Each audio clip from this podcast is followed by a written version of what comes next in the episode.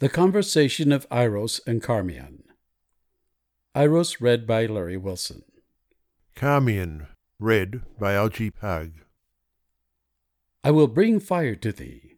Euripides, Andromeda Why do you call me Eiros? So henceforward will you always be called. You must forget, too, my earthly name, and speak to me as Charmion. This is indeed no dream. Dreams are with us no more. But of these mysteries anon. I rejoice to see you looking lifelike and rational. The film of the shadow has already passed from off your eyes.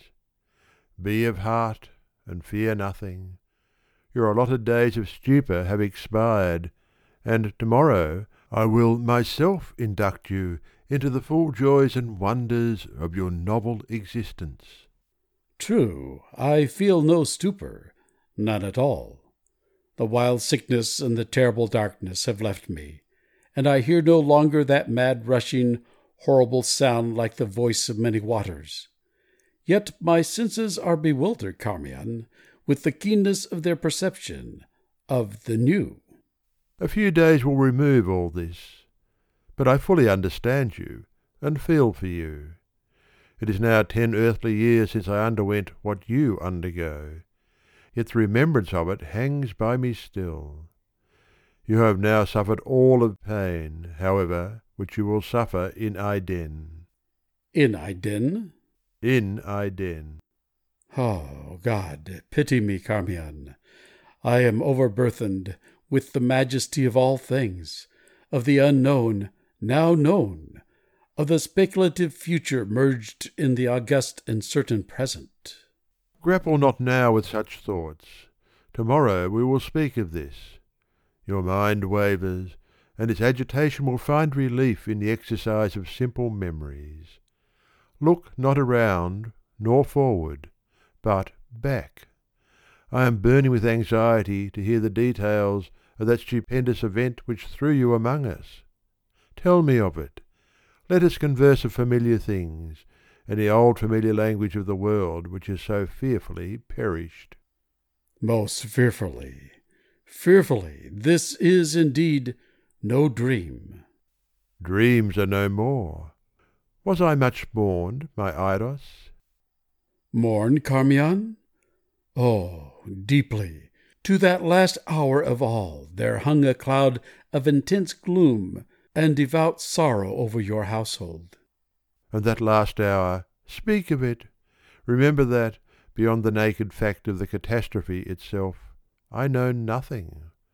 When, coming out from among mankind, I passed into night through the grave, at that period, if I remember aright, the calamity which overwhelmed you was utterly unanticipated.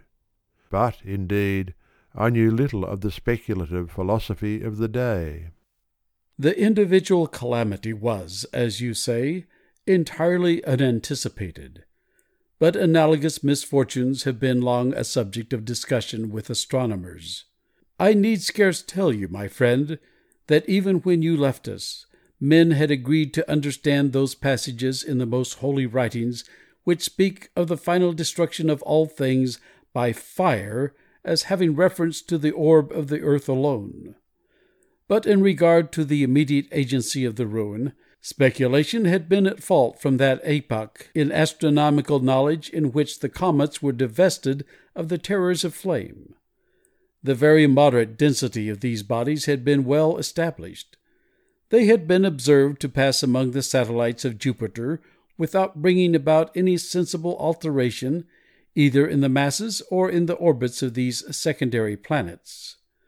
We had long regarded the wanderers as vapory creations of inconceivable tenuity, and as altogether incapable of doing injury to our substantial globe, even in the event of contact. But contact was not in any degree dreaded, for the elements of all the comets were accurately known. That among them we should look for the agency of the threatened fiery destruction had been for many years considered an inadmissible idea. But wonders and wild fancies had been of late days strangely rife among mankind, and although it was only with a few of the ignorant that actual apprehension prevailed upon the announcement by astronomers of a new comet, yet this announcement was generally received with I know not what of agitation and mistrust. The elements of the strange orb were immediately calculated, and it was at once conceded by all observers that its path at perihelion would bring it into very close proximity with the earth.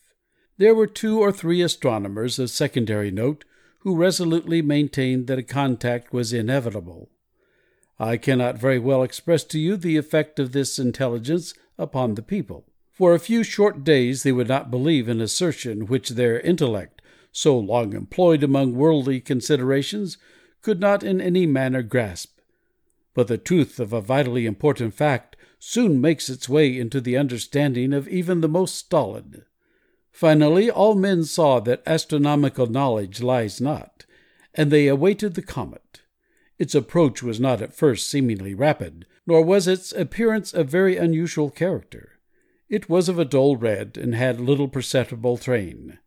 For seven or eight days we saw no material increase in its apparent diameter, and but a partial alteration in its color. Meantime the ordinary affairs of men were discarded, and all interest absorbed in a growing discussion instituted by the philosophic in respect to the cometary nature. Even the grossly ignorant aroused their sluggish capacities to such considerations.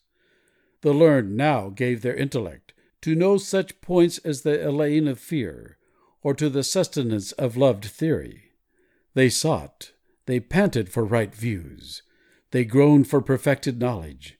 Truth arose in the purity of her strength and exceeding majesty, and the wise bowed down and adored.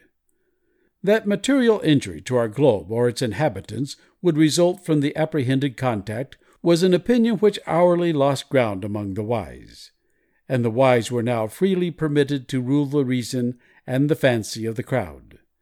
It was demonstrated that the density of the comet's nucleus was far less than that of our rarest gas and the harmless passage of a similar visitor among the satellites of Jupiter was a point strongly insisted upon, and which served greatly to allay terror. Theologists, with an earnestness fear enkindled, dwelt upon the biblical prophecies, and expounded them to the people with a directness and simplicity of which no previous instance had been known.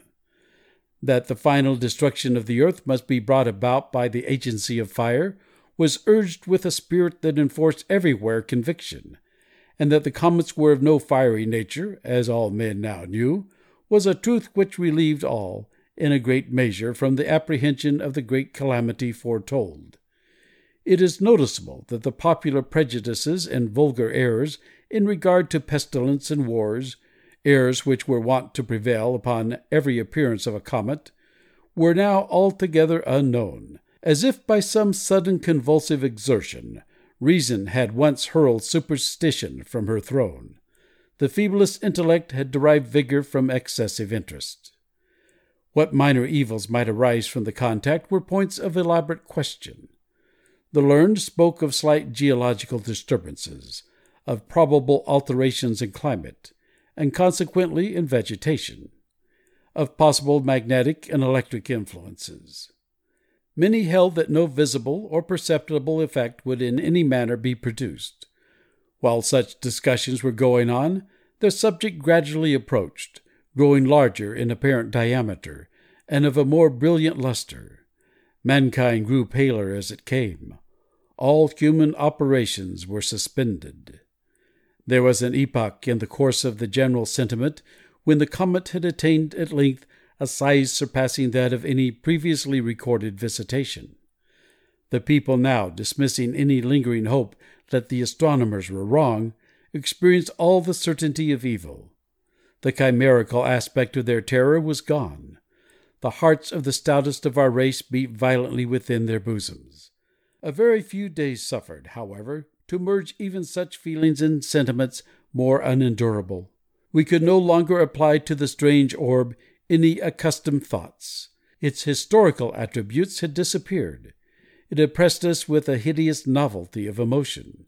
We saw it not as an astronomical phenomenon in the heavens, but as an incubus upon our hearts and a shadow upon our brains.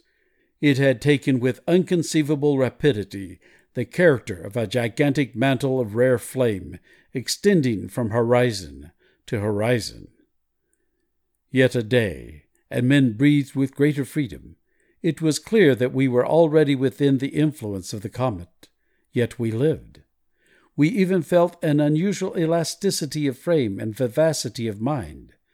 The exceeding tenuity of the object of our dread was apparent, for all heavenly objects were plainly visible through it. Meantime our vegetation had perceptibly altered, and we gained faith, from this predicted circumstance, in the foresight of the wise. A wild luxuriance of foliage, utterly unknown before, burst out upon every vegetable thing. Yet another day, and the evil was not altogether upon us. It was now evident that its nucleus would first reach us. A wild change had come over all men, and the first sense of pain was the wild signal for general lamentation and horror. The first sense of pain lay in a rigorous constriction of the breast and lungs, and an insufferable dryness of the skin. It could not be denied that our atmosphere was radically affected. The conformation of this atmosphere and the possible modifications to which it might be subjected were now the topics of discussion. The result of investigation sent an electric thrill of the intensest terror through the universal heart of man. It had been long known that the air which encircled us was a compound of oxygen and nitrogen gases, in the proportion of twenty one measures of oxygen and seventy nine of nitrogen in every one hundred of the atmosphere. Oxygen, which was the principle of combustion and the vehicle of heat, was absolutely necessary to the support of animal life, and was the most powerful and energetic agent in nature. Nitrogen, on the contrary, was incapable of supporting either animal life or flame. An unnatural excess of oxygen would result, it had been ascertained, in just such an elevation of the animal spirits as we had latterly experienced. It was the pursuit, the extension of the idea, which had engendered awe. What would be the result of a total extraction of the nitrogen? A combustion irresistible, all devouring, omniprevalent, immediate the entire fulfillment in all their minute and terrible details of the fiery and horror inspiring denunciations of the prophecies of the Holy Book. Why need I paint, Charmion, the now disenchained frenzy of mankind? The tenuity in the comet, which had previously inspired us with hope, was now the source of the bitterness of despair. In its impalpable gaseous character, we clearly perceived the consummation of fate. Meantime a day again passed, bearing away with it the last shadow of hope. We gasped in the rapid modification of the air. The red blood bounded tumultuously through its strict canals. A furious delirium possessed all men, and with arms rigidly outstretched towards the threatening heavens, they trembled and shrieked aloud. But the nucleus of the destroyer was now upon us. Even here in Aidenn, I shudder while I speak. Let me be brief, brief as the ruin that overwhelmed. For a moment there was a wild, lurid light alone, visiting and penetrating all things. Then let us bow down, Charmion, before the excessive majesty of the great God. Then there came a shouting and pervading sound, as if from the mouth itself of Him, while the whole incumbent mass of ether in which we existed burst at once into a species of intense flame, for whose surpassing brilliancy and all fervid heat even the angels in the high heaven of pure knowledge have no name. Thus ended all.